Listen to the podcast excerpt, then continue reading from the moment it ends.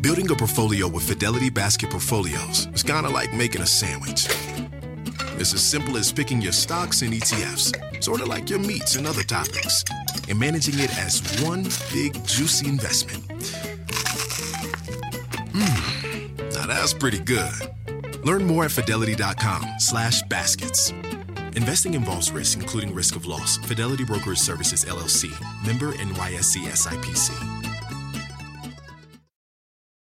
If your go to card is a debit card, Discover thinks it's time you get rewarded too. So check out Discover Cashback Debit, a game changing checking account with cash back on everyday debit card purchases. That's right, cashback isn't just for credit cards anymore. Whether it's a movie date, flea market find, or midday latte, you can start earning cash back. And there are no fees, period. Check out transaction eligibility and terms at discover.com slash cashback debit. Discover Bank member FDIC.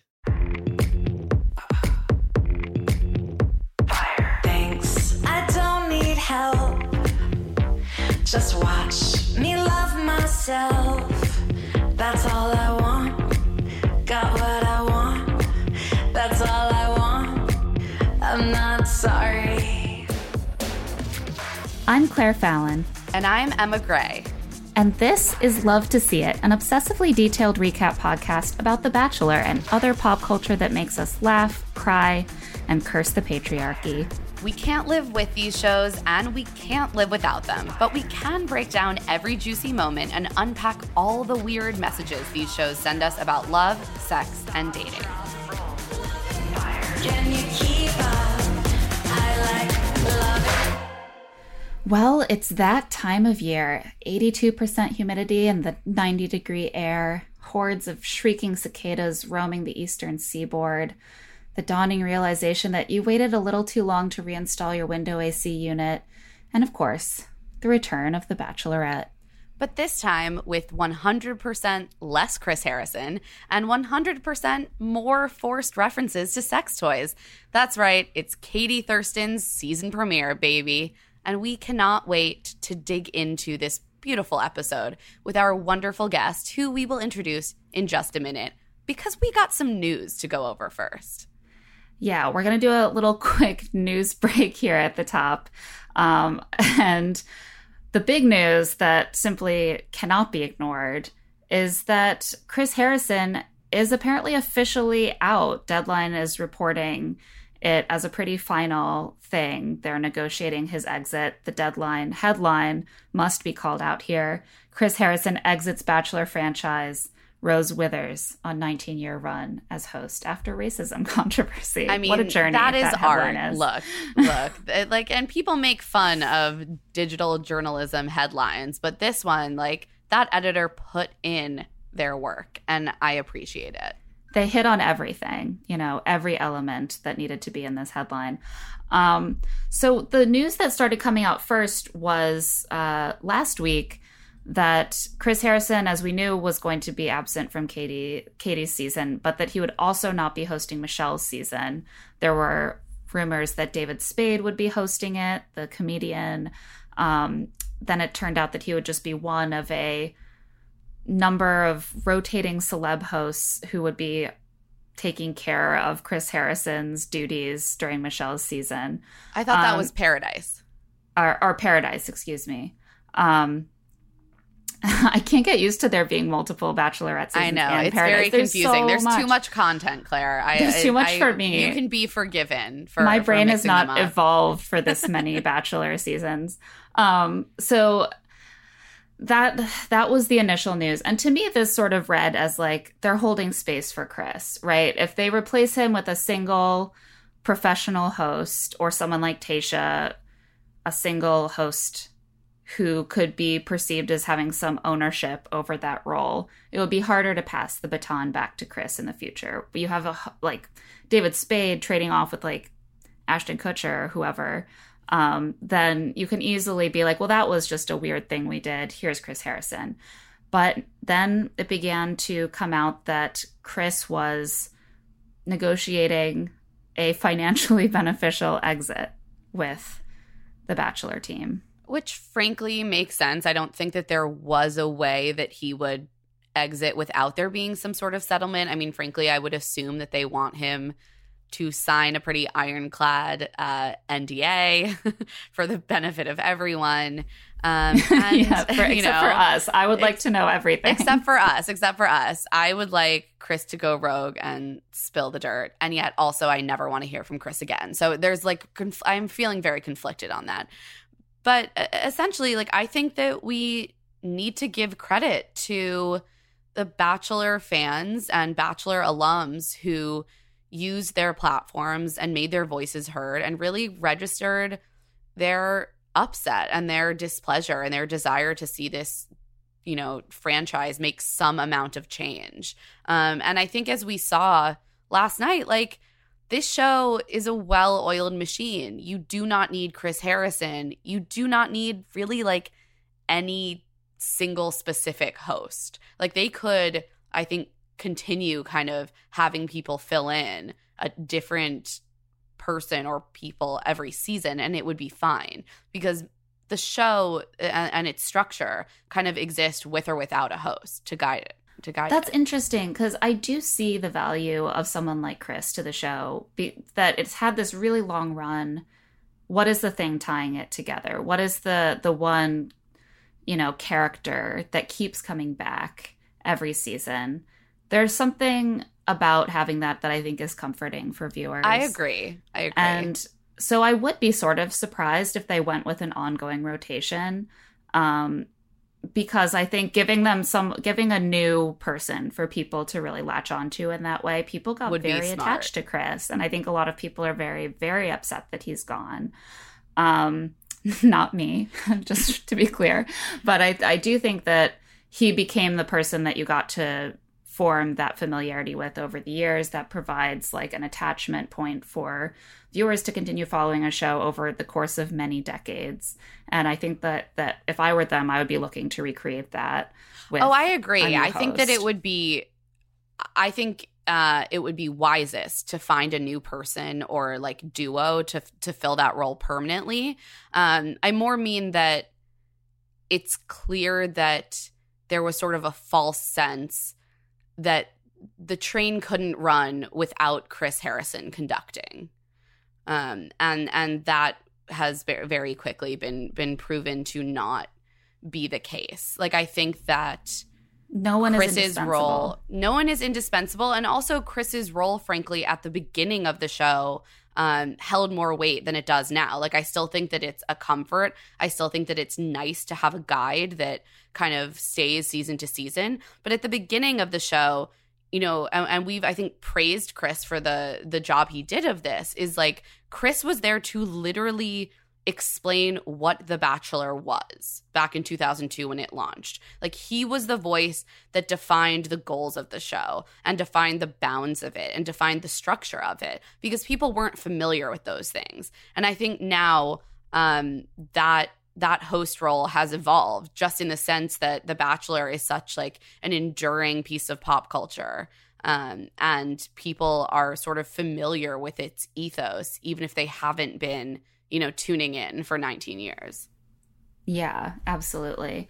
I I do want to briefly revisit the question of his negotiated exit um, because the deadline article notes that the the idea has been leaked that Harrison's lawyer um, threatened to, you know, file a lawsuit that would expose a quote swath of the bachelor's alleged dirty laundry. Now, all I'm saying is do it what a beautiful final act that would be for Chris to do something good for the viewers um, who have felt uh, troubled by the show's, you know, structural issues of racism and misogyny and who want to know more about the dirty laundry. Do And it. yet- you know, unleash, Yet I suspect the dirty uh, laundry. that the threat is most useful to Chris because he can extract money via I mean, that. that threat. is only useful to him because he can extract money.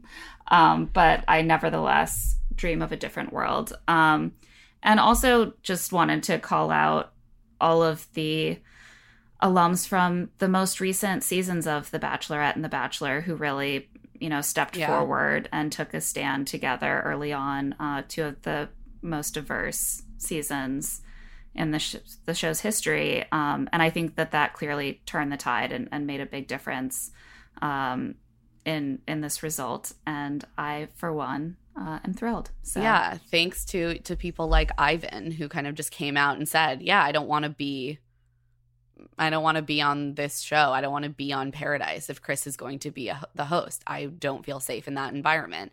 Um and I think that that was really really important to have those voices.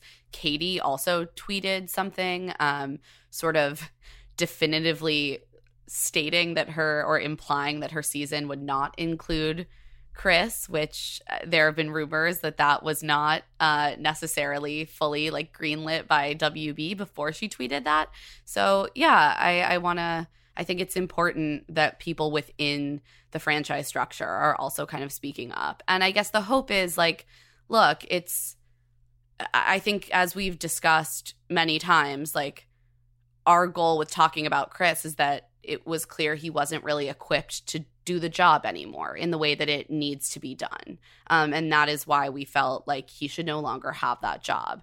But the problems with the show obviously extend far beyond Chris. Um, and I hope that those voices kind of continue to call for a, bigger restructuring and for um, a rethinking of what the entire team, you know, behind behind the camera looks looks like so that we don't have another generation of you know people of color who come on the show and feel unseen unheard and and unrepresented Yeah. Um, and let's switch to something a little bit lighter to segue us out of news.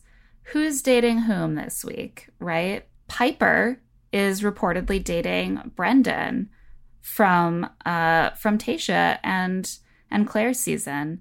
So I, I just mean- want everyone to hold the image of Piper in your mind and the image of Brendan. just two like extremely beautiful people. Um beautiful as far as i can tell inside and out. How well do i know their insides? As well as you can you know with the information that i have i've seen television. their instagrams i know everything. I've watched piper's curly hair tutorials. Um they seem lovely and they're definitely extremely hot. And what else do we care about in the world than hot nice people literally each other? nothing just give me more of that okay all like this is why i'm excited for paradise i want to see hot nice people get together and also some hot less nice people get together Exactly. Uh, and I think that does it for Bachelor news this week. And maybe let's move on into the recap. So now it's time for us to get into the recap and introduce our wonderful guest. This is actually a little bit of a redo for us. The last time we tried to have this particular guest on, um, we literally lost our jobs 45 minutes after we finished taping, and the episode never aired. the The raw audio is out there somewhere, just like haunting us. Yeah, uh, it was tragic, but it's a new day. It's a new Bachelorette season. Given our poor track record with this, we're so glad that the wonderfully talented and clever Molly Bernard, who you might know from shows like Younger and movies like Milkwater, agreed to join us today. Welcome, Molly. Hello, you guys. Thank you for having me. It's nice to be back. Oh, Yeah. yes. Oh, Feels was- like the first time. It, it does. Or the I mean, second. I basically like blacked out that day. Like my my enduring memory is that like right after we got the email that we were being laid off, Molly, you and and your wonderful partner Hannah FaceTimed me to be like, "Wow, that was so fun," and I was just like crying. I okay, so uh, let me just tell you quickly my version. I this is gonna be silly.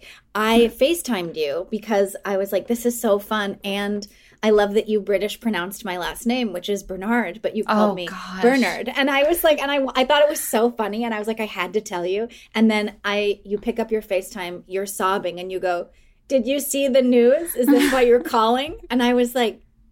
What? You were like, no. No, are you okay? And you were like, we were just laid off. I just got this email. Everyone, everyone. And it took me like a long time to understand what was going on. I was very then- flustered. I was very flustered. It was, I am so, and like, what luck. I feel like I wish Henry had been there to lick the tears off your face. I know. I know. Henry's We my sh- dog. Yeah, Henry is Molly's dog who um, has, in fact, physically licked my tears off of my face one time when I, also in serendipitous timing, got broken up with literally as I was entering Molly's apartment for a Friendsgiving dinner. So there's just a lot of um, tragedy in my life personally that, that happens surrounding poor Molly. So No, it's bashert because I feel like I I understand, um, you know, some sorrows, and I'm like there. To, And, and you know, look, like that breakup, um, our layoff was also perhaps a blessing in disguise. So we we soldier on, and we are having you back in this uh, new version of our show. And now And- we finally know to introduce you as Molly Bernard. Molly Bernard. slash always keep that British pronunciation, and, and I'll like get off of this podcast feeling like, well, aren't I fun and fancy? You are fun and fancy. well, what we Uh, learned from this premiere is that imitating a British accent is always a good idea. It's romantic and fun, and people That's love it. People do. People It works. do. It works, which is why um, we've brought that into our our ethos. Um, so yeah, let's get into this premiere, which overall I thought it was a pretty fun time. I mean, Katie's back. She's sex positive. She Do we know hates anything else about her? What We does she do for a living? We don't know. we did learn a few more things about her um like that her parents got divorced when she, when was, she a, was baby, a baby. which like again we had i was like wow we we knew nothing about her before um and now i guess we're going to increasingly learn more uh I felt that within the first three minutes, like when she was talking about herself, we learned more about her than we ever did about Matt. 100% and I was furious because you know th- something that we talked about last time we tried to do this um, was that the Matt season was the first time I had ever watched The Bachelor, and I didn't understand like the format or the structure, and I was so upset by the season at how little we knew about Matt James, and it just confirmed my rage because right away we know so much more about Katie. It's so empathetic, it's so compassionate towards her. It's just such a drag.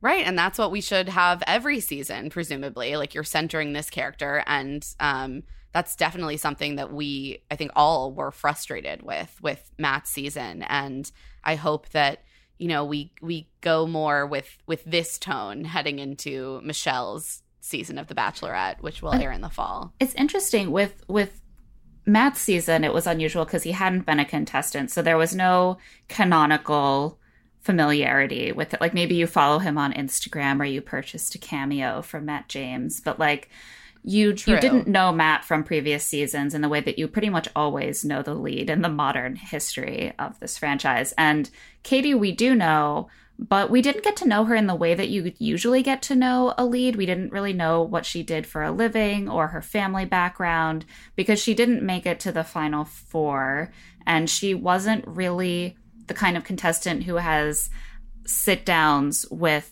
Matt that where she would divulge a traumatic secret about her past. You know, when they talked, it was all just like, I'm confident and sex positive and ready to fall fall in love. And when she was with the women, it was all drama and fighting and bullying.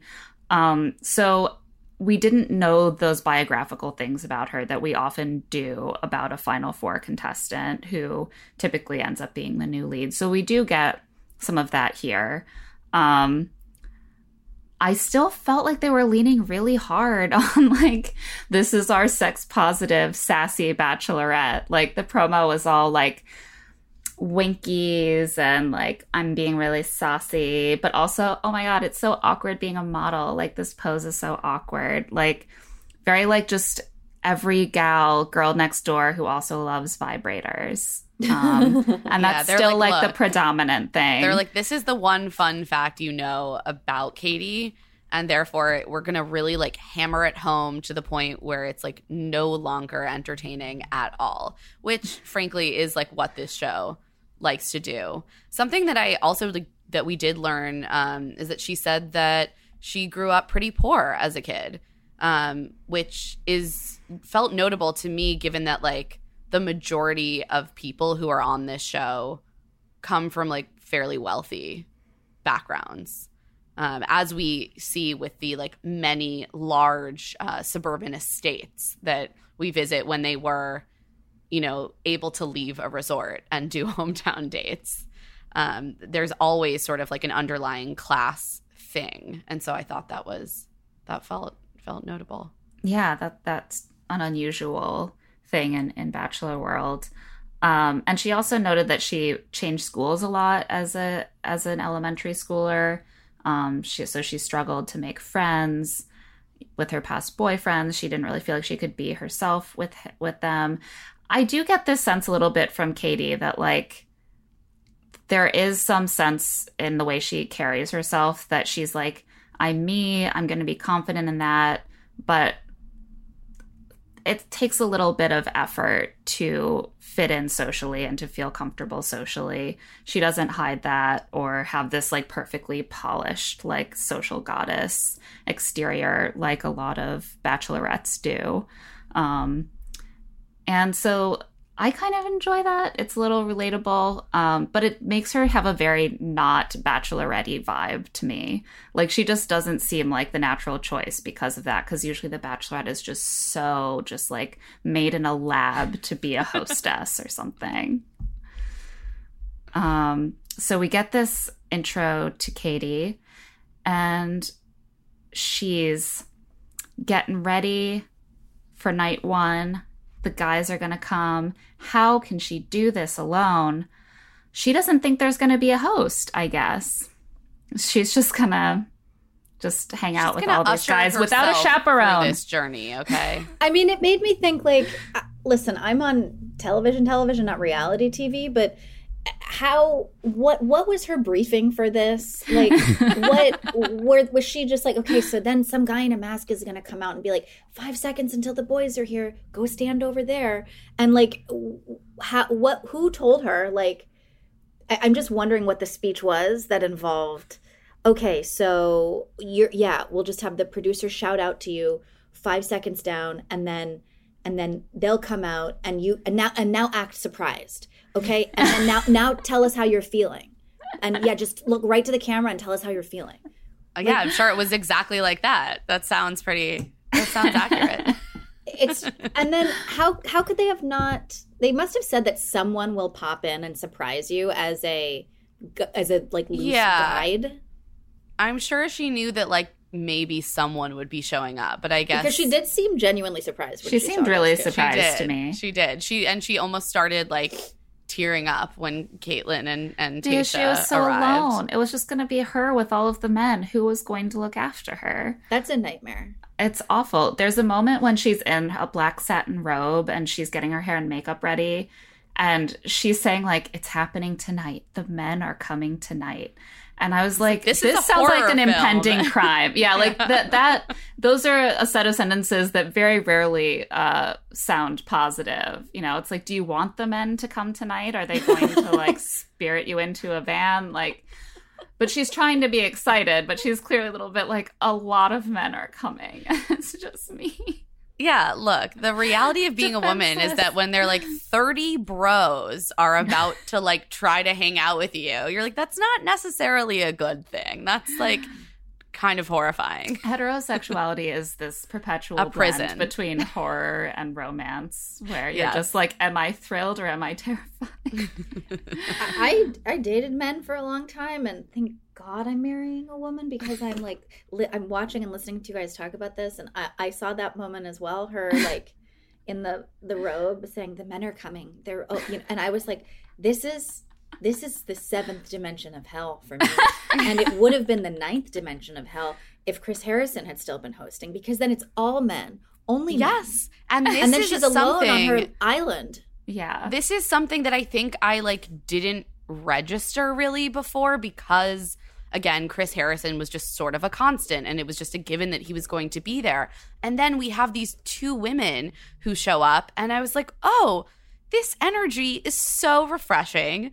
This is so much better. These are two women who have literally been in her position before. They're both like, just have really like positive, delightful energy. I was like, this is so much more fun for Katie than having to pretend to like relate to this, you know, almost 50 year old, Yeah. like conservative like- white dude from Texas. You're like, you're 30 years old. You're a 30 year old young woman, bank marketing manager and influencer on TikTok or whatever Katie is, and and you're like, I'm gonna have some dates with some guys, and then I'm gonna sit down with my confidant, a 50 year old straight man I've never met before, and I'm gonna talk through my feelings. Or are you gonna sit down with your peer age girlfriends and actually have an honest conversation. It's crazy that we've never had that dynamic on the show before. It's Yeah. unfortunate. It's really unfortunate. I love everything about Matt James this season, even though it was such a disaster. I love that I came into The Bachelor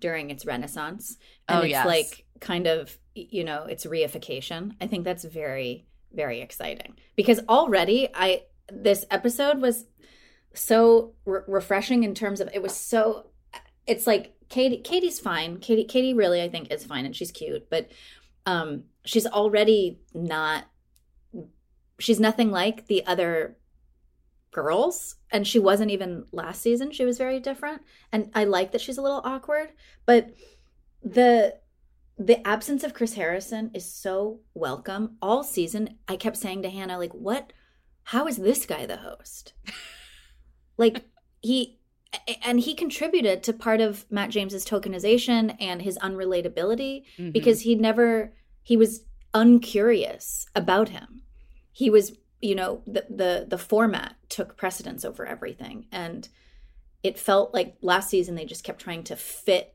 matt into a format that is not made for matt james No, I think that that's really true. And I think that it's exciting to kind of see it's it's amazing how even the smallest changes within the bachelor format feel large. Like it's still taking all of the same structures essentially, but just having these two women instead of this dude like ma- really does make it feel different and makes that first night like it, it felt like they could have like a conspiratorial chat and these two women like the whole time the guys were coming out of the limos Tayshia and Kaitlyn are like watching, being like, "Oh, she thinks he's hot. Yeah, she's into it. Great. Yeah." I'm like, like a thumbs up double thumbs up a hump Yeah, ima- imagine That's- her glancing back at Chris Harrison being like, and Chris is like, oh, I love him for her. He's so hot for her. That's amazing. Like, absolutely a dynamic you would never see with Chris on the show. And i think it's the best thing so to have happened to the bachelor I agree. I'm so here for it. I'm so into it. Um, and yeah, I think so far, Kaitlyn and Tayshia get an A plus. Plus, they just like blow in and like surprise her, and immediately are just like, "Oh my god, you're stunning! You're like a desert goddess, a desert gem." And like again, Chris would be like, "Well, you look radiant," or something. Like, "Are you ready to meet the the men?" And the men are an afterthought with Tayshia and Kaitlyn. They're just like, "Oh my Yeah, they're god, like you're, you're, the hottest hot. thing on you're so legs." hot. You're amazing. Like we're gonna gas you up. I think I said this to you last night, Claire. I was like, there's some like really intense like women giving other women hair ties in the bathroom line energy of just like I'm here for you, girl. I've got you. Whatever you need. Like we don't know each other that well, but we will. We are lifelong friends now, and I'm here for that. I am so here for that. And the the the radical shift in energy is it's like a like it's likened to first of all, I think it's it it's the reason why it feels like such a huge shift, even though it's it's actually not, is because the show's structure is inherently oppressively patriarchal and it's like it's you know it's mimicking what exists in society and in, in american like anglo life but um also i've likened it to like it feels like um when i as i was saying I, I dated men for most of my life and then i met hannah and i was like oh my god i'm in a supportive like joyful relationship for the first time in my life sometimes if i don't have a tampon my partner and like soulmate has one. And it, it's like, and she's like, yes. Oh, you have cramps? Let me get you some Advil. Do you want a back rub? Okay. what about a hot bath? And it's like, wow, she gets it. And it's, it's so, it, the, the joy in female, not just friendships and camaraderie, but relationships Yeah. is so apparent that the, this season is already more like, it's effervescent in this way. Yeah, there's a female intimacy there that has been completely lacking, except from Bachelor in Paradise um, uh, occasionally. But uh, the point about the the patriarchal symbolism of Chris is funny because when he was cast, he was so young. He was like a peer of the first Bachelor, so he was kind of in the role to the first Bachelor that Tayshia and Kaitlyn are, which is like your friend who's like guiding you, but also just like a listening ear, like a confidant, a buddy, a wingman.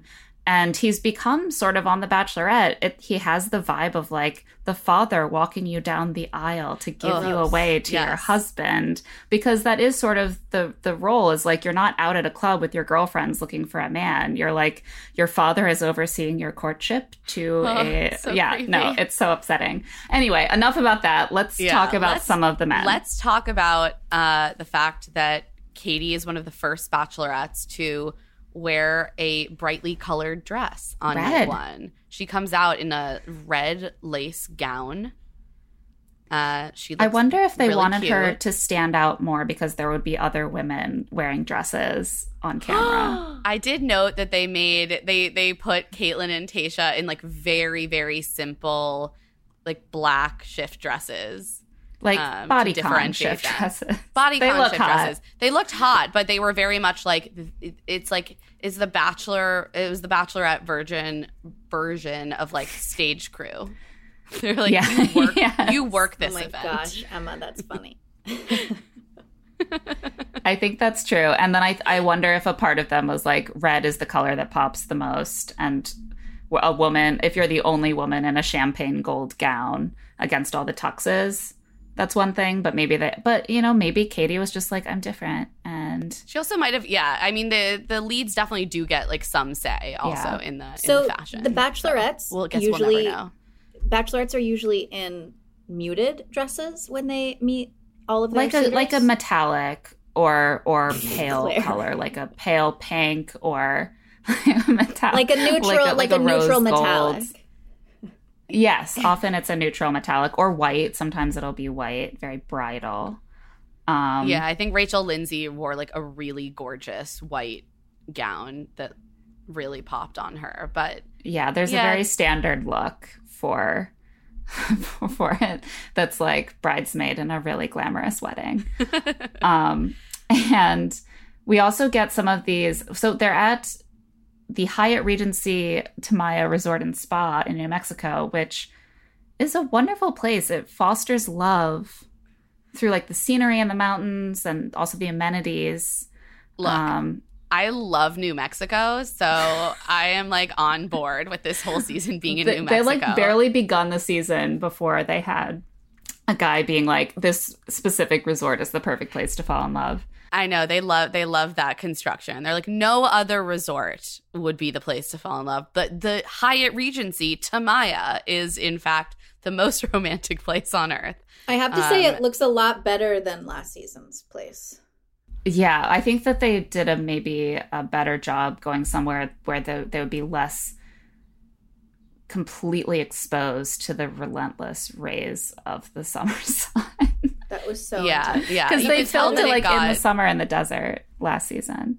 And was the Dale season also in the pandemic, or is that just before? Yeah, so the Clare and Tayshia, that was the one in that they were in Palm Springs in the middle of the summer. So that's why like there was there were very few options for dates because it was too hot Yeah, to like do Heat that stroke. much. Yeah. Yeah. So uh, we meet some of the guys through these video packages. Uh, Connor, C, the musician and math teacher, um, who has very, very, very, very, very strong theater kid energy to me. Um, Carl, the motivational speaker who gets to experience an amazing lifestyle. Aside from the missing component of a relationship, um, something to add to that portfolio you got. And he he made some fan art of him with Katie. Is this going to be a thing? I don't know. There were there were a lot of um, gifts being presented by these men. They're really trying to stand out. Um, we also meet Brendan, the Canadian firefighter, who obviously, um, being from Canada, he, you know, used to play hockey. He So- almost like all Canadians, he could have played hockey in college. Also, his intro, he was like, I was kind of like, eh, not interested. But then they showed him in his fireman outfit, like in his fireman picture. And I was like, I screamed to Hannah. I was like, look at this hot fireman. and I was like, he's not hot when he's talking and when they, like, he's in his live action moments. But this hot fireman pick is extremely, extremely hot. It's interesting because like the uniform thing usually doesn't do it for me, but he did look better in uniform. I was He like, this did. man should uh, probably always Listen. be dressed in his fire outfit. We're all just sexually attracted to being rescued from fires, and that's an evolutionary thing. I think we're all just like, oh my god, being rescued from a fire. Do whatever you want yeah, to I me. mean, I too don't want to burn to my death. So exactly. Oh. Uh, next is Andrew, the Austrian Football League player, uh, who is wearing a sort of burnt umber or ochre mock neck. Um, and he He's like seems 26, right? He's 26. Yes. there are a He's lot the- of which is the 26-year-olds. average age that like the the majority most of them are common age. 26. He's so cute, but he's too young. I, I can't. A I lot was of like, them. go, go. You need to go date someone your own age, and 26 is too young to get married, honey. I don't know. I think that he seems ready to settle down in a bi-continental relationship with Katie. uh, half there in Austria, half in Chicago. Look, he just needs a partner who will support his use of a mediocre British accent. That's, oh boy. That's what he, was like. I want to make Katie laugh, so here I am speaking in a a British accent for way too long, um, not really making any jokes, and I guess that's what does it for some people. He's like, if um, I just kind of channel Bridgerton. He That's all I seems very sweet, but I was like, you need to lean less heavily on the accent because it's not going to take you as far as you seem to think. He's like, no, no, no, no. This is this works for me. He's like, I've done it before in bars. It works. I'm leaning into the bit. But he does have like a very kind face. He does. He's really cute. I would Yeah, trust him. really I would cute. trust him to like come to my house and help me hang some stuff up, and then like He hang out in the backyard after. Yeah. Yeah, yeah. And I'd I'd ask him. I'd be like, "How are how's it going? How, who are you dating? Do you like them? What's going on, honey?" Uh, yeah. Uh, Mike got drafted as a baseball player at 19, but he was humbled by sports, um, presumably because he was not very good at them. That's sort of left unclear.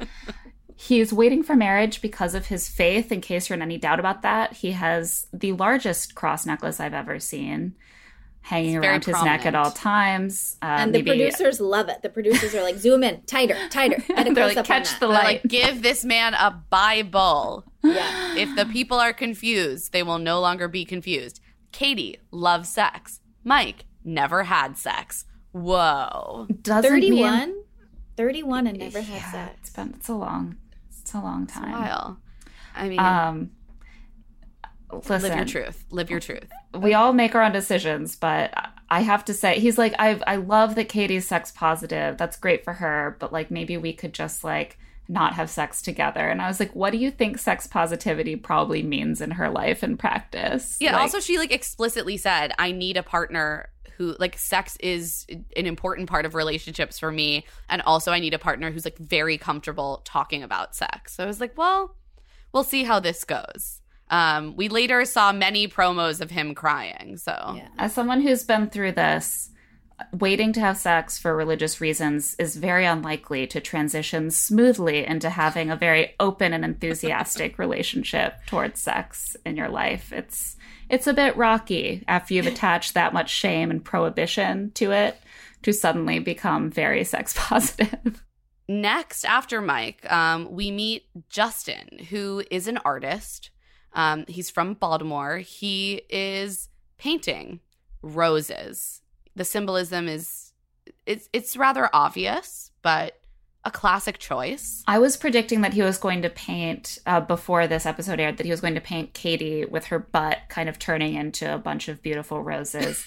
And at this moment, I was like, "It's happening! It's happening!" Just like I predicted. It turns out that's not what he's painting. There but were no I, ma- butts. in I this maintain that he painting. could and he would. Um, The only but is that I think he's actually a really good artist. I like he's not. It, Oh no, it- he he good. legitimately, it, like thank God he can actually paint. He's Yeah. very technically gifted. I don't know if I think it's like good art in like the bigger sense, but like technically speaking, he's very like He he, has would just make a rose happen in a way that like was very confusing to me. Look, he Um, has some skills. yeah, That's he been definitely does. established. And he's not afraid to say that he has good hands because he's an artist and you know, maybe he can use them on Katie in some sort of sexual way. interesting. Um, Trey plays harmonica. He reads Latin. He likes classical and rap music. This guy is well rounded. His parents are still married and he is obsessed with them. He is very sensitive because his mom would make him talk about his feelings every day after school. Love that. Love Yeah, the results. really love that. Definitely want to try this Yeah, with Max. Claire, take notes. hmm he loves women who are confident enough not to hide things from men. Not sure what that means. What does that mean? Um, most women, I guess, are just hiding things from men. Um, and Greg is the youngest of four. He is from New Jersey, I believe. But he Um, says New York. I wonder if he's from New Jersey, but he lives in the city now. That seems likely. Um, and he's like, all of my siblings are just having kids left and right, just like pew pew pew, popping them out. He's like, so I got to get on that I gotta get on that. with Katie Yeah, so let me hop on this national television reality show. and find a wife. Find it's a really wife. hard for a handsome 28 year old guy in the New York City metro area Yeah, notoriously. to notoriously. find a woman who is willing to have a serious relationship leading to marriage and children. yeah, just notoriously, um, men who are attractive in New York City, just it's really hard for them. They have a lack of options. Yeah. Um, and on that note, uh, before the journey actually begins, uh, I think we're going to take a quick break, but we'll be right back with more on Katie's premiere episode.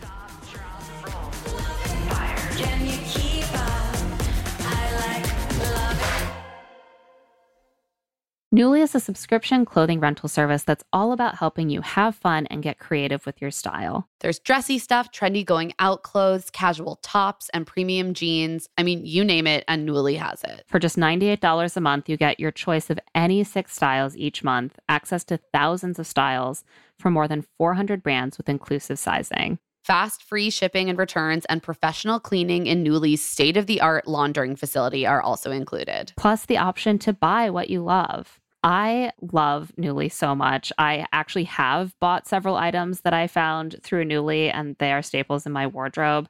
Most recently, I've been looking for the perfect pair of jeans, which is a constant quest because my body is always changing, and also jean styles are always changing. I was trying out this month the AGOLDE pinch waist jeans, which are sort of legendary for how flattering they are. And it was exciting to get to try them out without sending 200 of my dollars away. Nuuly is a great value at $98 a month for any six styles. But right now, you can get $20 off your first month of Nuuly when you sign up with the code LTSI20. Just go to N-U-U-L-Y dot com. That's Nuuly with two U's and enter the code LTSI20 and sign up to get $20 off your first month. That's N U U L Y dot com, Nuuly with two U's with code LTSI20. Nuuly subscription clothing rental. Change your clothes. So it's been a few years now, but I still look back on my time planning my wedding so fondly. I mean, I was so excited to get married to my partner and to plan a big party that really reflected who we are and our friend groups and our families. And it was also very complicated, and there were lots of moving parts. It wasn't always easy.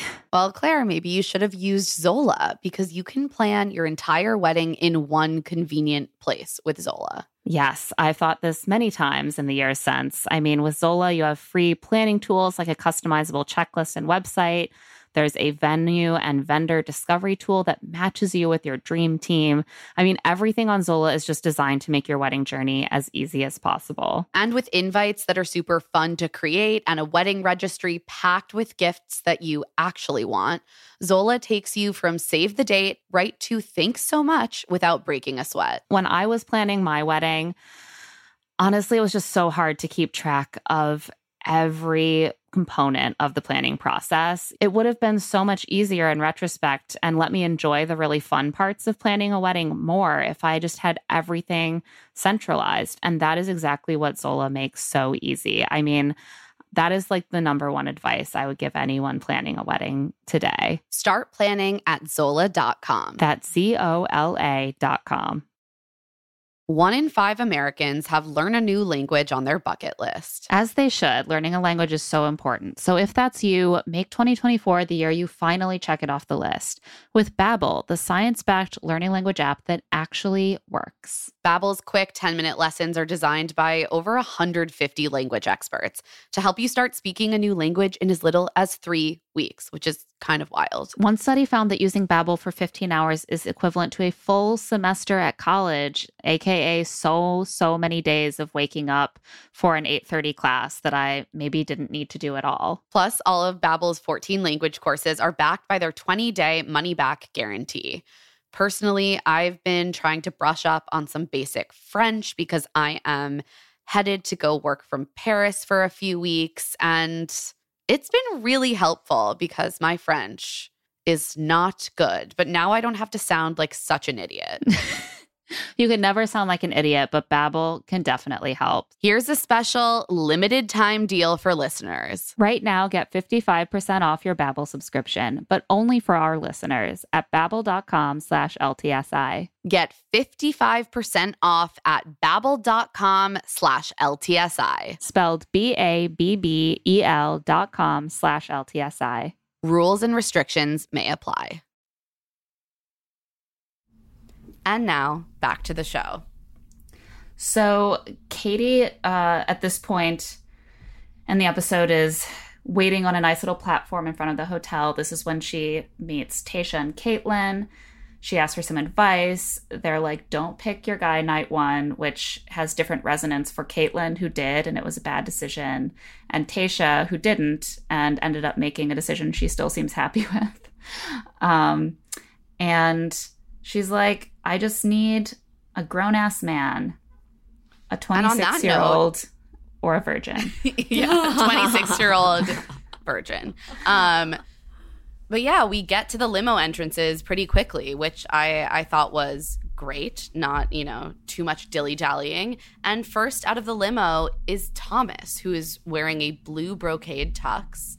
And he is like a pretty normal Yeah, sorry. My notes for these get to be really bad. My note for him was he praises her vulnerability and blah blah blah. I mean, that's, That's the how, that's how they all kind of hit me. They all come out and they're like, "I'm so nervous, but I love what a strong, confident woman you are, and that you're so brave to do this." And it all just kind of like turns into a mishmash of Should we just kind of talk through some of the standouts? I feel like we don't need to, yeah, to because go most through of them I just them. have They're like pretty, Justin comes out in a blue suit.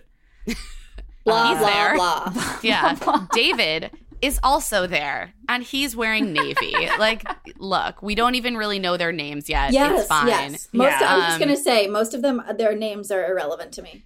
Yeah, Yeah. that's why my notes are like rock guy, skin guy. salesman guy. Like that's how I uh, address them. Yeah. Uh, but Katie seems pretty like into it. She keeps being like, they're all tens. These guys are hot. Two thumbs up. I mean, Again, that was the part that, I she enjoyed. has that she's all that energy of like she's obviously beautiful. She keeps being like I'm very confident, but I do think there's an element of her like bearing that's sort of like I'm not like the hot girl that like poses in model photos and dates perfect tens. And so she has that sort of like me, who me, who's here with all of these She's like a little bit of a weirdo and a little bit of a tryhard, which again, like I enjoy. Yeah. Because it is like a, a, a different sort of energy. And I like that she's like, oh my God. Yeah, all these dudes, they, they want to date. me? Exactly. Little old me. Like, all right, okay. Claire, I love the she's all that energy. I Oh, I yeah. I completely agree. It's kind of it's like fun and also uncomfortable to watch. Oh yeah, yeah, yeah, yeah. Nailed it. exactly. Um, and were there any guys whose entrances stood out to either of you? Connor B. Doy. Is he the one who who's the cat? Yeah, he's cat, Cat boy. guy. Okay, Cat guy. I mixed up which one. He's was angelical Connor cats. So yes, oh, there were a lot of really Yes. good cats. Uh, oh, you know, Bachelorette combo Twitter jokes last night that I was really enjoying. He really committed. He didn't just like show up in a cat costume. He was like, I've got the whiskers. I will be like licking my paws. Mhm. I will be turning around and like pawing at windows. Like he was That's like, right. I I'm He's committed to the Bringing a very performance. I'm a method feline actor. energy to it. Feline Yeah. energy. He studied up on his cat puns. He was he knew all of his lines. I was I mean that was some excellent memorization and some recall. And he's like, I Really hope that good you would want to ask me out. Yes. And Honestly, Katie that was good. I was like, this is the. I love when there's a little bit of idiosyncrasy to who is picked in these, um, because you can imagine that the, the standard bachelorette that you would get would be like, okay, that's you're wearing a cat costume and making a bunch of puns. Even if they had a cat, like it's not like a sexy thing to dress up as a cat and make a cat pun. But, But, for, for, Katie, Katie, it for quirky Katie, it Katie was is. so into it. She did, she gave them a double thumbs up. Yeah. Like you could imagine if she like had a cat and she was like, "Oh, good job, like nice one," but to literally be like, "He is the person I am most sexually into now because of that." I've never seen anything like that on this show. I, I I loved it. Um, I feel like Greg felt notable not because his entrance was notable, but because he got the sort of like music cues Yes. and the the time that felt like it was like real front runner energy to me. They were like, this guy is going to stick around, and he did get the first impression rose. So I feel like maybe that was clearly hinting at that. But usually with the women, if you get the first impression rose, you you make it pretty far. You guys, Hannah and I are doing the fantasy leagues um bachelorette thing. Oh, who have you ranked in your top seeds? Greg is number 1. He's our first pick. Oh, good. But we did it before watching anything. We did it a few days ago. yeah, that's how, what you got to do. So Oh, you had the right. No, so you had the the good instincts. Yeah, but only with Greg. I think everyone else went home. well, maybe you've got if you got one winner, that could that could Take be you to the end. I liked Michael's entrance. He comes out with a gift that he puts in her hands and he says, I This loved is a this. watch. It's been in my family for 200 years. It's an heirloom. So don't lose it. She looks aghast. But this is like kind of a move that happens on this show where they give the lead something that's actually kind of precious to them to create a link. And so you can see her being like, It's happening to me. And now I have to like be responsible for this. And he's like, I'm kidding. I got at the airport. I'm not a creep. And I was I like, loved that. "Thank-" I was so relieved on her behalf that it created a really warm feeling, which I think was was the gambit here, and it worked for me. I have a quick comment about that, which Yes. is either one of those options sucks. If you give her a 200 year old heirloom, it's entrapment and manipulative. Yes, And if you don't, like the thing that I didn't like about his entrance was, as a new watcher of Bachelor and Bachelorette, is I was like, oh, cool. So within 30 seconds of them meeting, he's lying to her, he's tricking her. Ooh, a lie. I hadn't even thought of it that way. But a It couple of the notable the entrances could be read that way because Yeah. the next one I was going to bring up is Andrews, where he affects a, I thought, pretty rough British accent and is like, I'm here from across the pond and wouldn't, but I'm here now with you. Mine is even worse than his. And, and she's like, Oh, great. Thank you She- for being here. And then he's like, clearly clocks. I'm actually him. from She's like, Chicago. you obviously are American. Well, and then she's like, Well, I could tell that you weren't actually from England because of COVID, but he does live and work in Austria, right? Yes. Maybe did before the pandemic, and they're still just saying that he does. That's interesting. I'll have to do some research on. on Yeah, I wonder if he was if he was living current back in the states during during COVID. Possibly. That's a good that's a good question. Um, I wouldn't be surprised if he at least had like come back to be vaccinated. Um, the lying. That's what I thought of his too. I was like, Yeah. this is dumb. Like back to back, they're showing on national television. Oh, like part of men's flirting with women, with the she's all that women, is is lying, like tricking and lying. But it, there's immediate disclosure. Yes, but the the way that they first met, like still the first impression mm-hmm. is flirting via deception. Interesting. That's interesting. I I felt warmer. I thought it worked better with Michael for me than with the accent. Well, I just find the accent a little cringy personally, but I, I think Katie found them both playful, and Katie really responds to playfulness. She responded really well to some playful openings that I would not have been into, like the blow up doll. Uh, who brings the blow up doll? Oh God, who What's was his that? name? Oh, was that Cody. The RV. It wasn't the RV guy. It was Cody. No, no. no. Cody I was stays. conflating. I was conflating Yeah. Cody and Jeff. He says Because they're both creepy. He Yeah. says, There's been someone who's been helping me through these hard times. We've been intimate. She's been a shoulder to cry on. We spent a lot of time together. She's in the limo right now. And he goes to get her. And Katie looks like baffled, but she's got to know it's going to be some sort of sex toy because she did the same thing. And you always get your own entrance turned back on you by at least one person uh, if you become the lead. Um, and he gets a blow up doll, a very cheap looking one, I have to say. yeah, I was like, this does not look like a. You didn't invest in this one, buddy.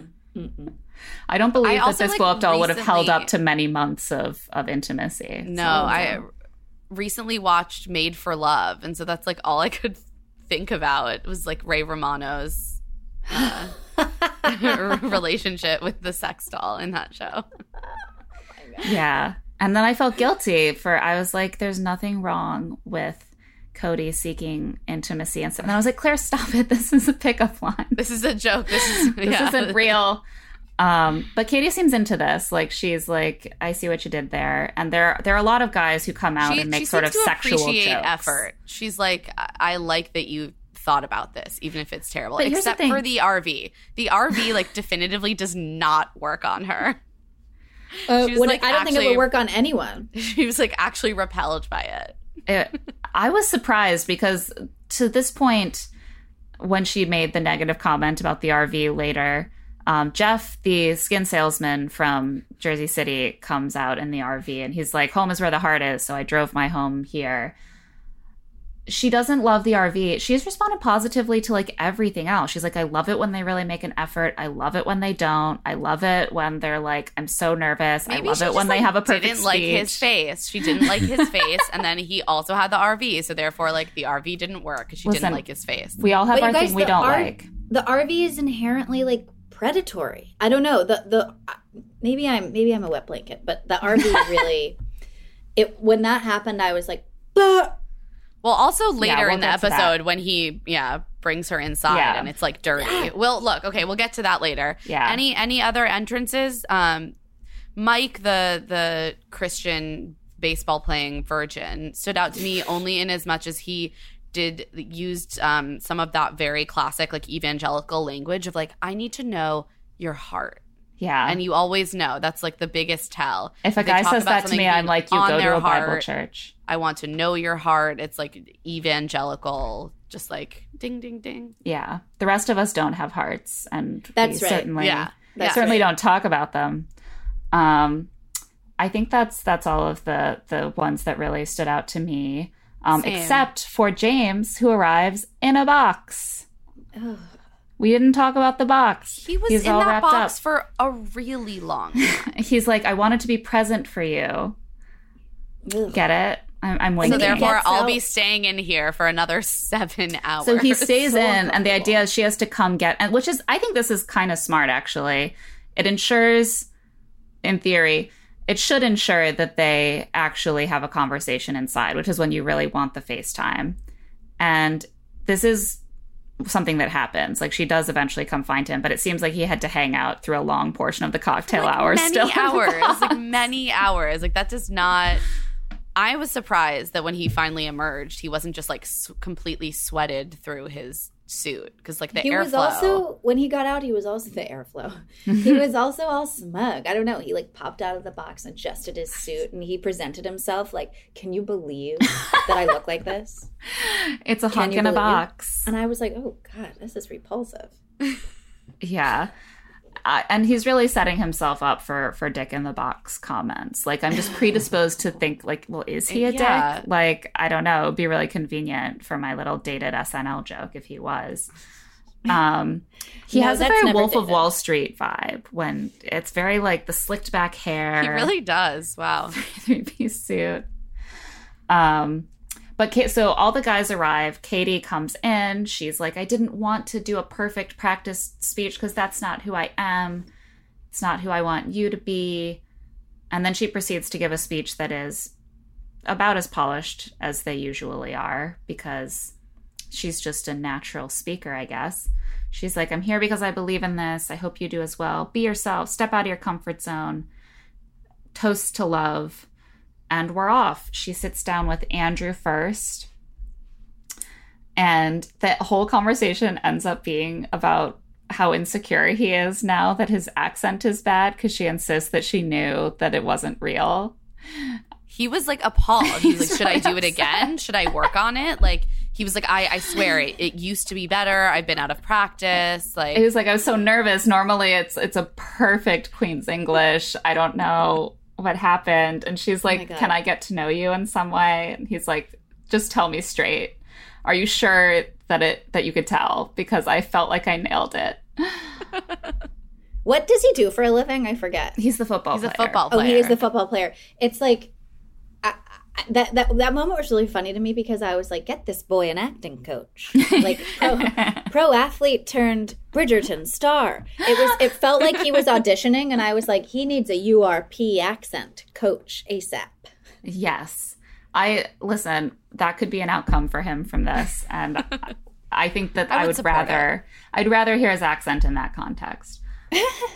um she has a bunch of conversations. Any of them stand out to you guys? Thomas says he felt full of a fire engulfing him when he saw her. And he also simultaneously compares himself to a third grader trying to talk to a cute girl the way that third graders are full of a fire that will overtake them if they can't possess the third grade girl. Yes, very very normal for like a nine year old. Um, he he gave me some odd energy. Like he seemed to be already getting like agitated by you know the first impression rose and not being picked. And I was like, oh, this. He's this latching on gonna, really like- hard. He's yeah, like, like, this guy is gonna lose his mind. Like he they he's clearly someone that the production can be like, uh oh, we can break you, sir. Yeah, he seems will a be little able to break unstable. you. Yes. yeah. Poor dear. Uh, like, we got to talk about Marty and his rocks. Oh my god, he's got a little sack of stones. Sweet That little was so Marty. so sweet, sweet. little Marty brought his rock collection. It, it We unfortunately drafted didn't Marty. work. It, yeah, ah, it didn't work for him. But I, know. you know, respect. I Poor just, dear. I feel like if you're sitting down on a first date and you're just like, anyway, here's my little stack of stones. that's sodalite. That's pyrite. You know, I you know, got to be a was so little sweet find a more awkward. engaging way to work the stones into your small talk. He was like, you no, know? you just name them. it's show and You tell. just name them, just a list. It was Big very show and tell energy.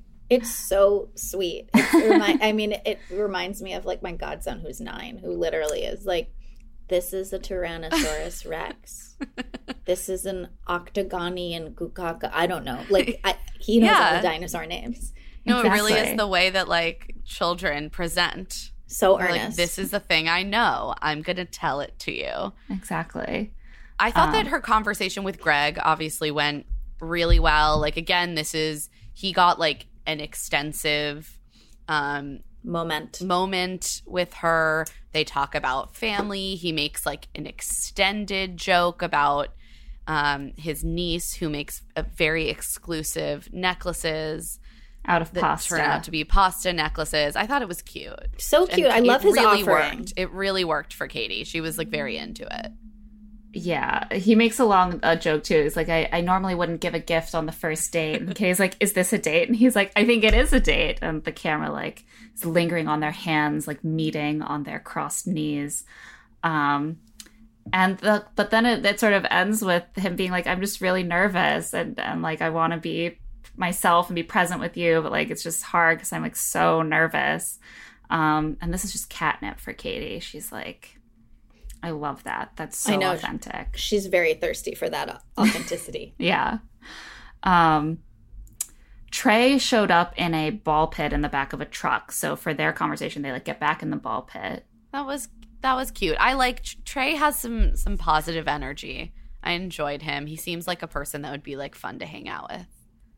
Yeah, he he came with some conversation starters about middle names and Yeah, I liked that. And I like that he just like asked her an actual fact about herself. yeah, like, you, he you have to be prepared. Yeah, but he wasn't like, "What are your goals for your long term relationship?" He was just like, "What's your middle name?" Yeah, what's what's your what's Yeah, I don't know. I feel like lots of the conversations are them sitting down and either being like, "Oh my god, I'm so nervous. I really want to use this time, but I just don't know what to do." And she's like, "Okay," or it's someone sitting down and being like, "I have to show you something. It's my stones." or this painting I made for you, or this fan art I had commissioned for you. Yeah, he was just like, fan "Yeah, art. what's your middle name?" Yeah, cool. This is fun. Great story. Like it was just, it was a sweet exchange. Justin did indeed make her art with roses, but there's no Katie in it. It's just a heart made of roses with a hole in the center. The hole in his heart, maybe the final rose, will complete this painting and this heart at the same time, one petal at at a time, one foot in front of the other. But in the end, they've got a complete rose and complete heart. Look, Justin is earnest. Okay. Yeah, oh he, yeah. he kind of do- goes on this like this this he sweeps her up in this artistic rhetoric and then suddenly he's sweeping aside the decor pillow and he's pulling her into his arms and they this they was make like out a very intense first kiss. It felt almost like I was like, it's good that she's attracted to him because there wasn't a lot of like waiting for her to be like, yes, I would, I would like to make out with you. I didn't just see a bunch of consent. Yeah, Yeah, it felt was like not, old it was Hollywood not really. movie Yes, uh, yeah. where the men just take the women and, Yeah. and then It's the little- woman is like limp and she's like, oh. She's like, I guess, okay, yeah. It was a little uncomfy. Let's put it that way. yeah a little low on the the the back and forth the, the mutuality of seduction um this is when uh jeff the skin salesman with the rv Skin salesman. I mean, you can't really get past that. But can't like can, what is is he selling skin? Like Yes. is he like selling surgical transplant skin, skin? Like for- surgical. yeah. yeah. It- it's so scary. It's, It's so really scary when you say it, and then he brings her to this van and has like the saddest vegetable platter I've ever. I want to say, seen. I wanted to preface this the way Jeff did, which is by saying to Katie, normally you shouldn't get into vans with strangers. But tonight, you know, do. That was he's so like, I know this is creepy, so I'm gonna do a creepy thing. And he's like, here's the saddest crudité platter you've ever seen. I popped by a Key Foods and then popped it into my mini fridge for the whole drive from Jersey. Here it is. I didn't bother to plate any of it. Also, because Um, this isn't RV this is so old, the refrigerator doesn't work. So this is approximately nine day old crudité, Yes.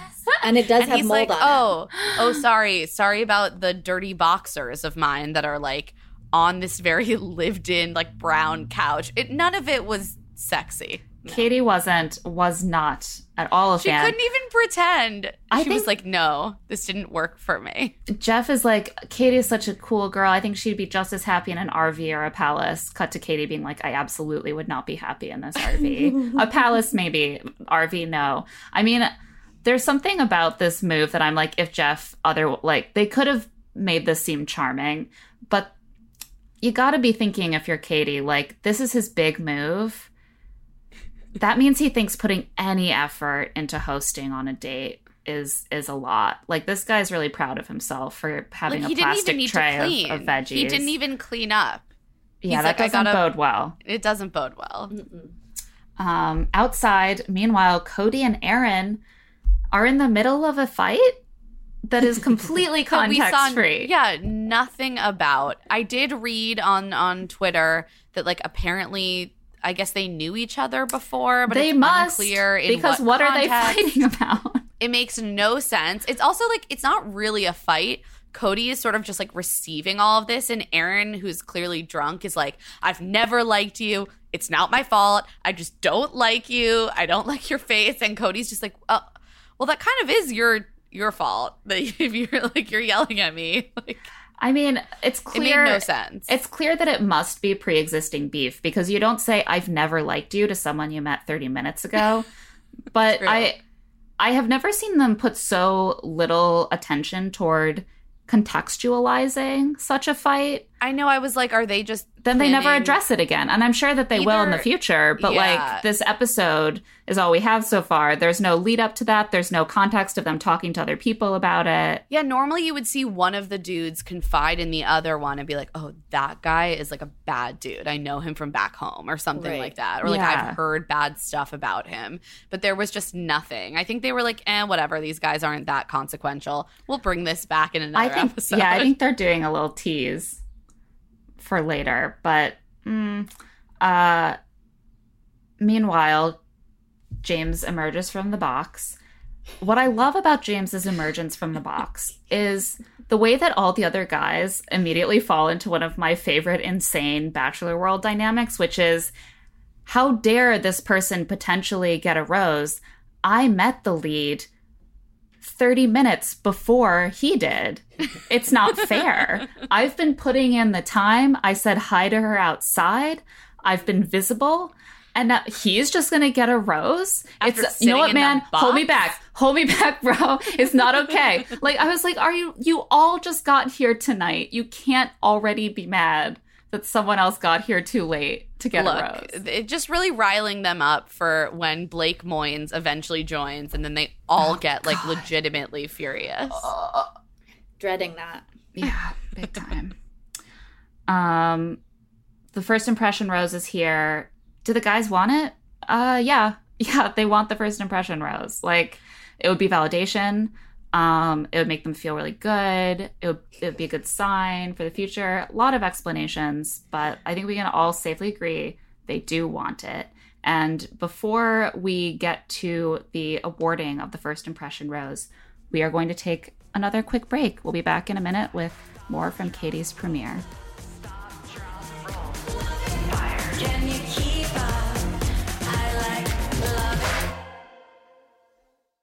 I am someone who is perpetually facing the issue of my closet is messy and full, and yet I feel like I have nothing to wear. Mhm. But Quince has been an absolute game changer for my style. Same. If I really need a new luxury basic, I know where I'm going to find one that is going to fit the bill, work for a lot of different occasions and styles. And I'm also going to stay on budget, which is a huge plus. They have items like 100% Mongolian cashmere sweaters for just $50, organic cotton sweaters, washable silk tops, and timeless 14 karat gold jewelry. The best part is that all Quince items are priced 50 to 80% less than similar brands. And by partnering directly with top factories, Quince cuts out the cost of the middleman and passing uh, and passes the savings on to us. Quince only works with factories that use safe, ethical, and responsible manufacturing practices and premium fabrics and finishes. I love Quince for their wardrobe basics. Like I have a really amazing leather blazer from Quince, but I also have gotten really into like their luggage and travel accessories. I just purchased an incredible like neoprene weekender bag and it is such high quality. The color is beautiful and I spent about half as much as I would have spent on a very similar product from a fancier brand name. Indulge in affordable luxury. Go to quince.com slash LTSI for free shipping on your order and 365 day returns. That's Q-U-I-N-C-E dot com slash LTSI to get free shipping and 365 day returns. Quince.com slash LTSI. If you're a wine lover, here's a little secret. There is a personalized wine club that has amazing wines and exclusive perks. It's called First Leaf. As a First Leaf member, you get to discover new wines you're guaranteed to enjoy. To start, you just answer a few questions on their website about what flavors you like, how often you drink wine, and if you prefer red, white, or rosé. As always, I love a quiz. and based on the answers that you give, First Leaf curates a really amazing selection of wines just for you.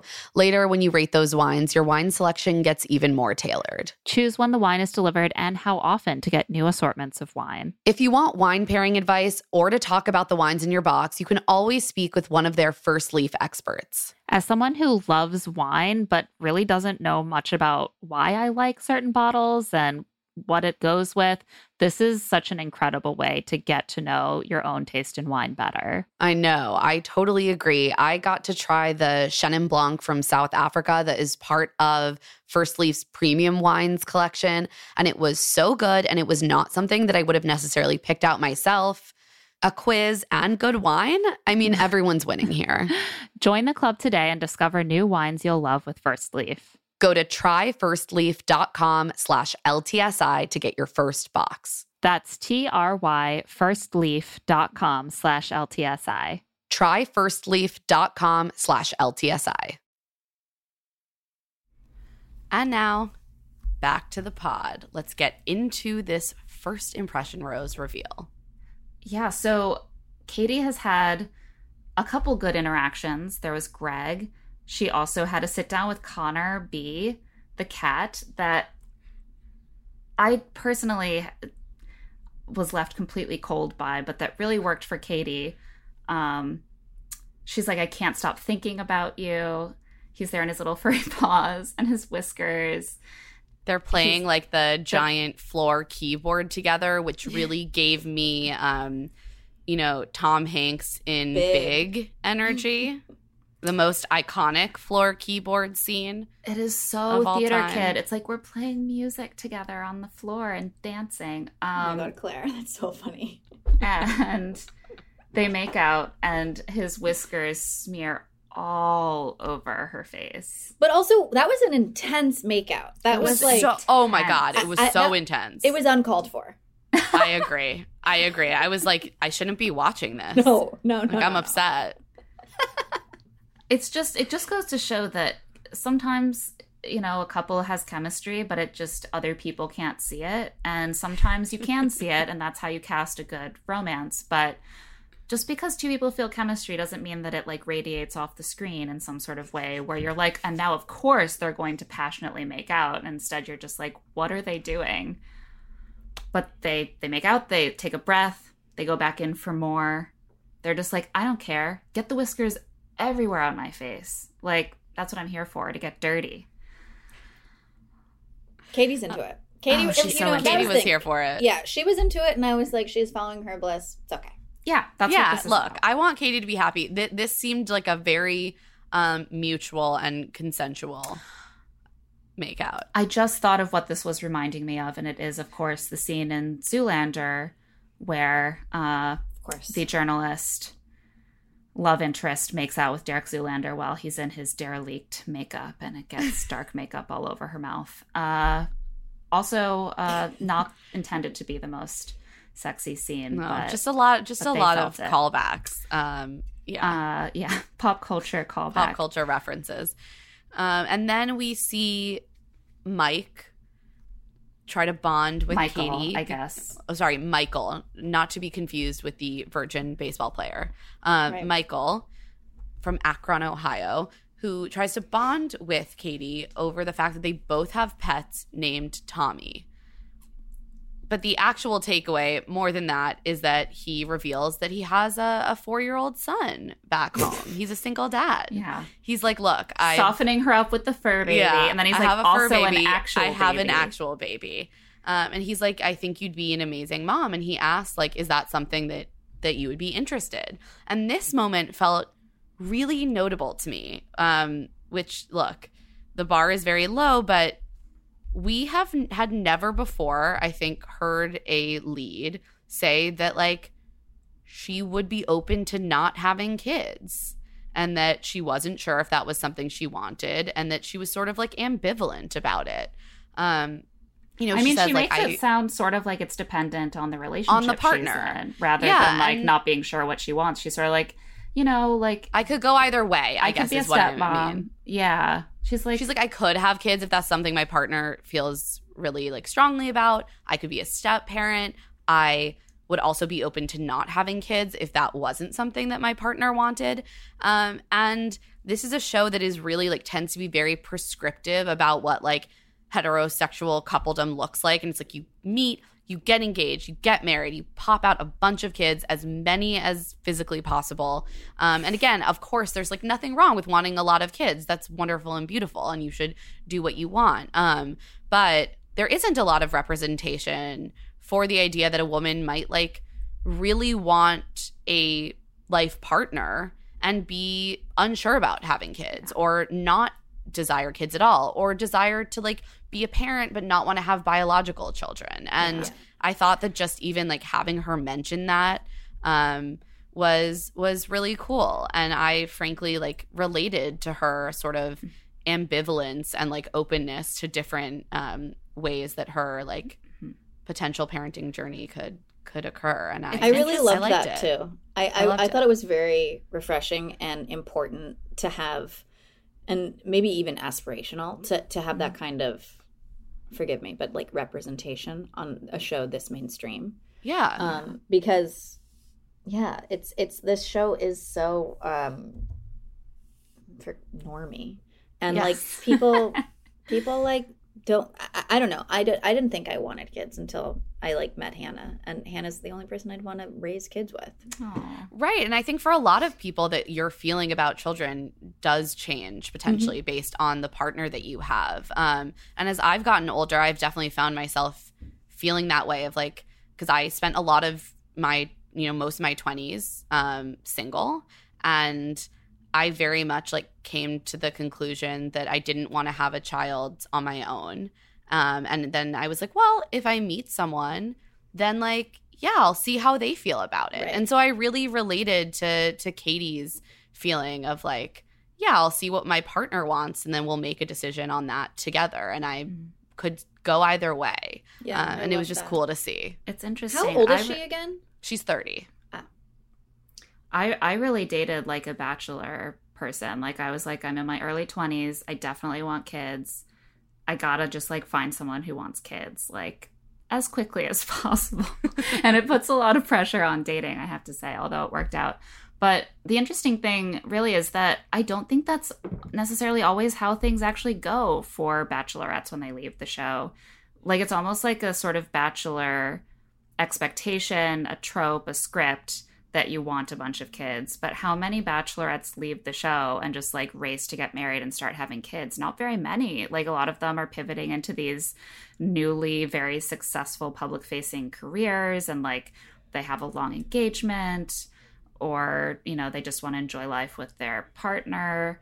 And so we see, I think, actually a lot of bachelorettes not necessarily having kids on a on an accelerated timeline, but it's part of like the the heteronormative expectation of the role Yeah. that you'll be like, well, of course I want a bunch of kids. Mm-hmm. Right. You at least need to like make it very clear that that's your goal. Even if that's not actually like the path your life takes immediately off of the show, within the bounds of the show, it's like there is a real performance to being like, of course, I'm going to be the most amazing mother. I need to find a man who's going to be the most amazing dad. Um, and again, this is like certainly not to denigrate anyone who um, wants children, knows they want children, or prioritize pre- prioritizes that in in their dating life. It's just like people are different and people have different priorities and desires, and it's nice to see those things um, just shown because that's like a part of dating is that you ask those questions and you get different answers from different people.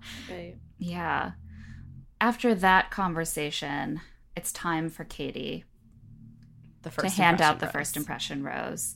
Um, she sweeps into the room where it's it's hanging out and picks up the rose and leaves again, abandoning all these poor men who are hoping for it, and finds Greg in another room. It Greg is Oh, getting. he's actually uh, not in another room. He's outside, gathered around a fire pit. Oh, excuse me. tightly huddled with like ten of the other men in a neat together for semicircle for the camera. in a neat semicircle, especially for the cam. a classic bachelor shape. Um, and she thanks him for opening up despite his nerves. And she's like, I hope this gives you some validation. This is the earliest validation rose I can ever remember. Like, usually the first impression rose is just like, I'm so attracted to your raw sexuality and your rhomboid shaped head. And I just, we'll see if there's anything to this crazy thing. And with Greg, she's just like, You're so sweet. I want you to like feel good.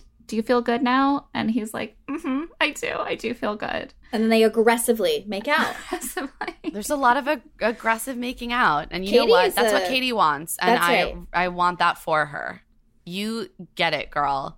She's, Okay. She is, and you know what? She is getting it. She is getting it. She is. she really dove in for that one too. Like she was like, I'm giving the rose and now I'm taking the She- kiss. make out. Yeah, she's into Greg, and I think that there's something that probably that like appeals to her about the fact that he is sort of bashful and dopey, and that He's also very she- cute. He's also very cute. I like said last. I think I tweeted. I was like, "This is like fully a guy that I." He's like attainable hot. Like I would have like matched with him on OK Cupid back in the day and been like really excited that we matched. Then we probably would have like gone on two dates and then he would have like dumped me over text. But like for those two dates, I would have been very excited. He's Um, definitely someone that I would have like messaged on OkCupid because I would be like, this is within my league. Like I could get this guy, and then he would never have written me back, and I would have been like, never mind. Clare, that's not true. Online dating was not friendly to me, guys. Look, it's, Greg- it's Greg would have definitely liked you. Definitely rough. Greg well, would have liked you. fortunately, I met another Greg, not on OkCupid. from New Jersey, who, Uh, or not from New Jersey. Sorry, who lives in New Jersey? I keep saying like from Jersey because Greg lives in. You and Greg both live in New Jersey now, New but sorry, Greg is from New York. He's a Um, Queens boy. But yes, he is he is very cute in a way that that seems like you might meet him at a barbecue or Yeah, a and I'm bar. into that. So I, I understand why Katie is also into that, and the fact Yeah. that he's like doesn't know his own hotness is also nice. And she's like, let me validate you. Yeah, she definitely you see I her have at a that certain power. point in the episode being like opposites maybe do attract and like I'm so loud and like brash and maybe a, a quiet shy guy is what I need.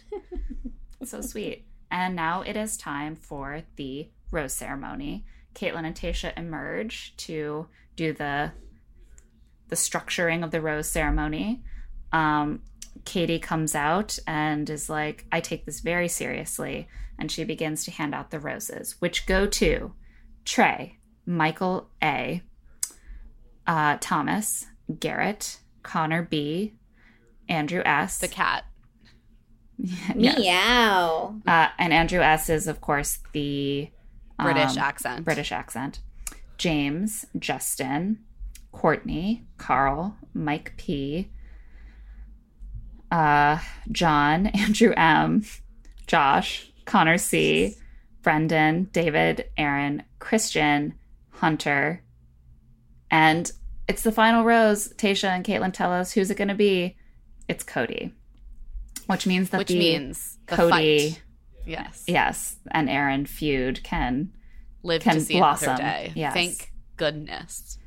Going home, Uh. Austin, Brandon, Jeff, Gabriel, Marty, Landon, Marcus. I keep looking Guys, at all these names and being like, am know, I like, having a stroke? Like I like I just can't even process them. I I know, know it's so any of them are. hard. We need so many more chyrons. Like literally, my notes for who's going home just say emo hair guy Brandon question mark. Yes. Bad facial hair guy. RV guy who sells skin. Rock collection guy. Like that.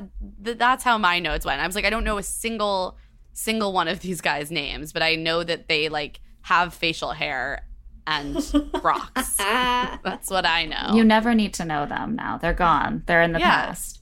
Um and I'm sad about Marty though. I- look, well, it wasn't maybe. Marty will show up in paradise or something. Little earnest Marty. Yeah, we got to you know, it's the Bachelor in Paradise casting can be responsive to fan campaigns. So, Oh, okay. I can start. yeah, yeah. Just this get on. Twitter, Molly. Start like hashtag justice for Marty and his rocks.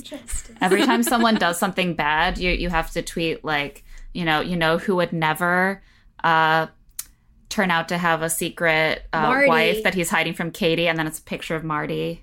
Cute. Oh yeah, it's a great bachelor tweet structure. Yeah. Um, and then we we sort of like wrap up the meat of the episode early. This was a very like tight premiere. Um, and then we get an extended teaser. But first, of course, several good doctor promos. Just the show that I know the most about, having never watched it because it's always coming on after The Bachelor, The Bachelorette, and the Good Doctor has so many girlfriends, and they're all very sad. They're and he's always always trying to learn to make them less sad. It's never his fault, though. Yeah, That's he doesn't important know. He doesn't know how to deal with his emotions. Yeah, or maybe he does know better than anyone because Maybe. he's actually the good boyfriend. He does have so many girlfriends. My friend He does. Noah is on that show now. I'm so I like want to watch it because Noah's. Oh, amazing. well, you can let us know. I'm just about. always texting Clare, being like, I'm confused. Why does this 12 year old looking good doctor always have a new girlfriend? Like, every woman wants to fuck this guy. And I'm like, very confused. and they're all trying really- to teach him.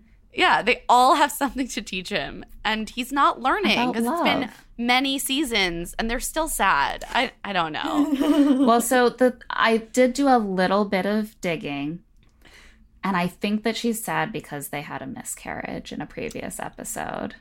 Oh. Oh. How could you be so insensitive towards this fictional miscarriage? I'm so miscarriage? sorry. I'm so, oh my God. I'm so sorry. Don't, like, got it, got it, got wow, it. I apologize. We are sorry. Um, yeah, that was horrible of me. But uh, I'm just impressed that he's not currently suspended from the hospital for being too good at being a doctor because that's his usual storyline. Um, and then we wrap up with a long teaser. There's It's- pickup trucks, shirtless men, sex positivity, like more sex positivity. Tons of crying. Tons So of much screaming. lot of tears. Uh, look, Sobbing. Everyone's love- leaving her. She's alone. This is I love all a good man apart. tear. Just give me all of these straight men crying. It's really like Well, medicine to me. You're gonna have a lot of good times. for Yeah, this I know. I'm excited. A lot to Yeah. look forward to. There's mud wrestling. Nick Some Viall nudity. is there. He shows up. Someone Uh, I might have apparently I gets think I whiplash being tackled while playing a ball-based sport. Apparently, some people are there not for love. No, Oh, Okay. no way. There, there. Someone has bad intentions. it seems like maybe more than one person. I know. Um, oh, no. She's losing everyone. She's heartbroken. She's done. Get her a plane ticket right now. Look, I love Oh. that moment. I love a Katie like Every crying like it's- I am done. I am done. Book me a plane ticket while I wander off into the New Mexican resort. That's right. I will storm off back to my hotel room. Also, the the the more I did take note of the, there were more close-ups of that boy's cross necklace.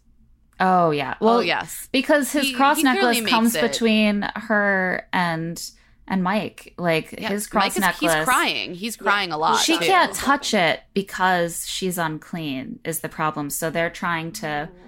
Get into some sort of intimate situation, but she's it's like she's burned by the power of Christ. That's a common problem for heathens who try to date profoundly Christian men. Wow, I haven't experienced that myself. But You got to be I- careful. look, as a Jew, I assume I would just like combust if I came upon, you know, A Christian boy, a goyisha. yeah, a goyisha with a giant cross. He would. Yeah. You Yeah. would spontaneously that's what combust, but not before being called a witch. Okay. Yeah, exactly. he was like, you, um, you know, led to the death of of Jesus. That's so right. Yeah. This is Yeah. fun. yeah, so Yeah. fun. Um, but yeah, there was some. I'm I'm trying to see like who who we got a lot of. I think I did we- get the sense that Andrew S and Greg are both Yeah. going to be very significant. Yeah, Mhm. I was going Connor- to say the same Connor thing. B. Connor the there. cat for- guy. Cat yeah. guy sticks around. Cat guy's there. We definitely are going to get uh, Christian. Mike is going to go like part way through. Clear. I feel like he's Further going to like than he should, considering mid- they are midway. on a very basic level, fundamentally incompatible. Yeah, but you know this show loves to torture a virgin. They're going to be like, don't talk to her about sex on this date. Just I'm very excited to find out who's the manipulative evil one who's trying to ruin everyone's life. I, same. probably a bunch of them. Knowing this Probably a show, bunch they're going to cycle And- through a few. And of course, we see everyone getting very angry uh, at Blake Moynes' return. And Katie seems into Blake Moynes, which is Who so is Blake confusing to me. He's the one with the really bad like He was on Tayshia's season. facial hair, and he comes back. Yeah, he was on Tasha and Clare's season. He was very into Claire. And he I pulls only watched anything. Clare's season up until her leaving with Dale. with Dale. Yeah. Okay. Blake, Blake- was the other one that was very into her, and he was Yeah. like, "I did research on you." Yeah. Oh, okay. That's vaguely creepy, but okay. Yeah, it was. Yeah. It was. Um, so I think we have to to wrap up the recap there because we're literally out of things to recap. Um, Molly, this has been so fun. I'm glad we could make this happen, and hopefully the episode will actually see the light of day this time. I am so happy to be here. Thank you for having me. You're both delights. Uh, we adore you, and please, please come back anytime. Now it's time for Love to See It, Hate to See It, a segment where we pick one moment we actually loved and one we kind of hated from this week's episode and rate them from one to five. So five means we just really genuinely powerfully loved or hated this moment. And one means like, eh, we had a feeling.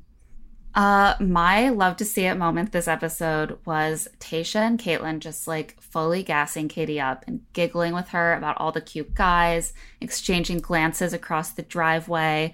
Uh, where's this girl gang energy been all the Bachelorette's life? This is so much better than Chris Harrison just like looming in to escort her to her new husband. I love it. Five out of five.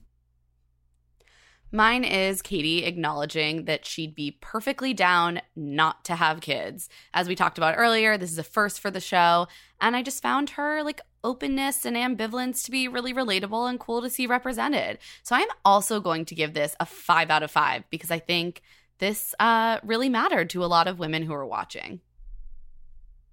My hate to see it moment is going to be Aaron yelling at Cody that he hates him and has always hated him without any context. Uh, we have no idea what's going on here. It's just sort of context free drama. I am going to give this a one because I kind of loved this actually. I'm like, I can't lie. I'm very, I, I feel I'm of two minds about this. And mine is uh, Jeff, the skin salesman, trying to romance Katie in his dirty RV with a vegetable platter, like straight off the shelf of a local Key Foods. I think I'm going to give this one like a three out of five because it did um, give good TV, but it was like genuinely repulsive as well. And that's it for Love to See It with Emma and Claire. Love to See It is produced by us, Claire Fallon and Emma Gray, and Stitcher. This episode was edited by Sarah Patterson. Our theme music is by Tamar Haviv, and our art is by Celine Chang. Josephine Martirana is our executive producer. If you like the show, please rate five stars and leave a review. It really helps other people discover the show. And if you want to get in touch, you can email us at claireandemmapod at gmail.com and find us on Twitter at Love to See It Pod and on Instagram at Claire and Emma Pod. I'm on Twitter and Instagram at Emma Lady Rose. And I'm at Claire E. Fallon. We'll be back next week with episode two of Katie's season of The Bachelorette. Let the journey continue. Can you keep up? I like love